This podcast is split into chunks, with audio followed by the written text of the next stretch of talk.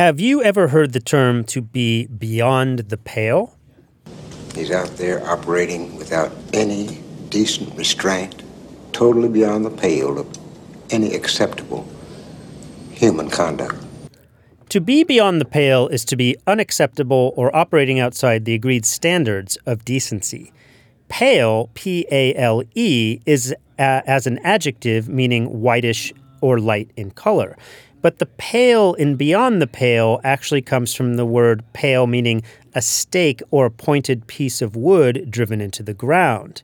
It's pretty much an obsolete word, but you can still hear it in things like uh, paling a fence or to impale uh, a vampire, say, or palisade, a barrier made of stakes or a giant fence. It's similar to the word pole. Pole, pale, palisade, impale, get it?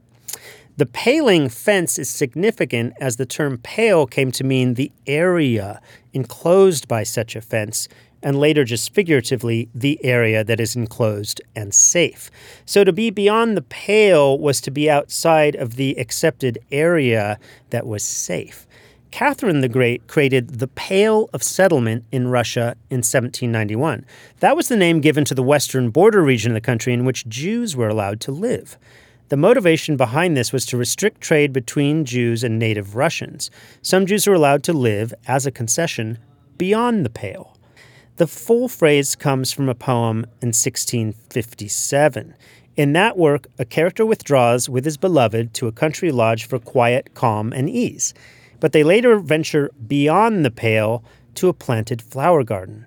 Such recklessness rarely meets with a good end in the 17th century, and before long the lovers are attacked by armed men and hacked to death. The message is clear if there is a pale, decent people stay inside it. Come back tomorrow for another Word History.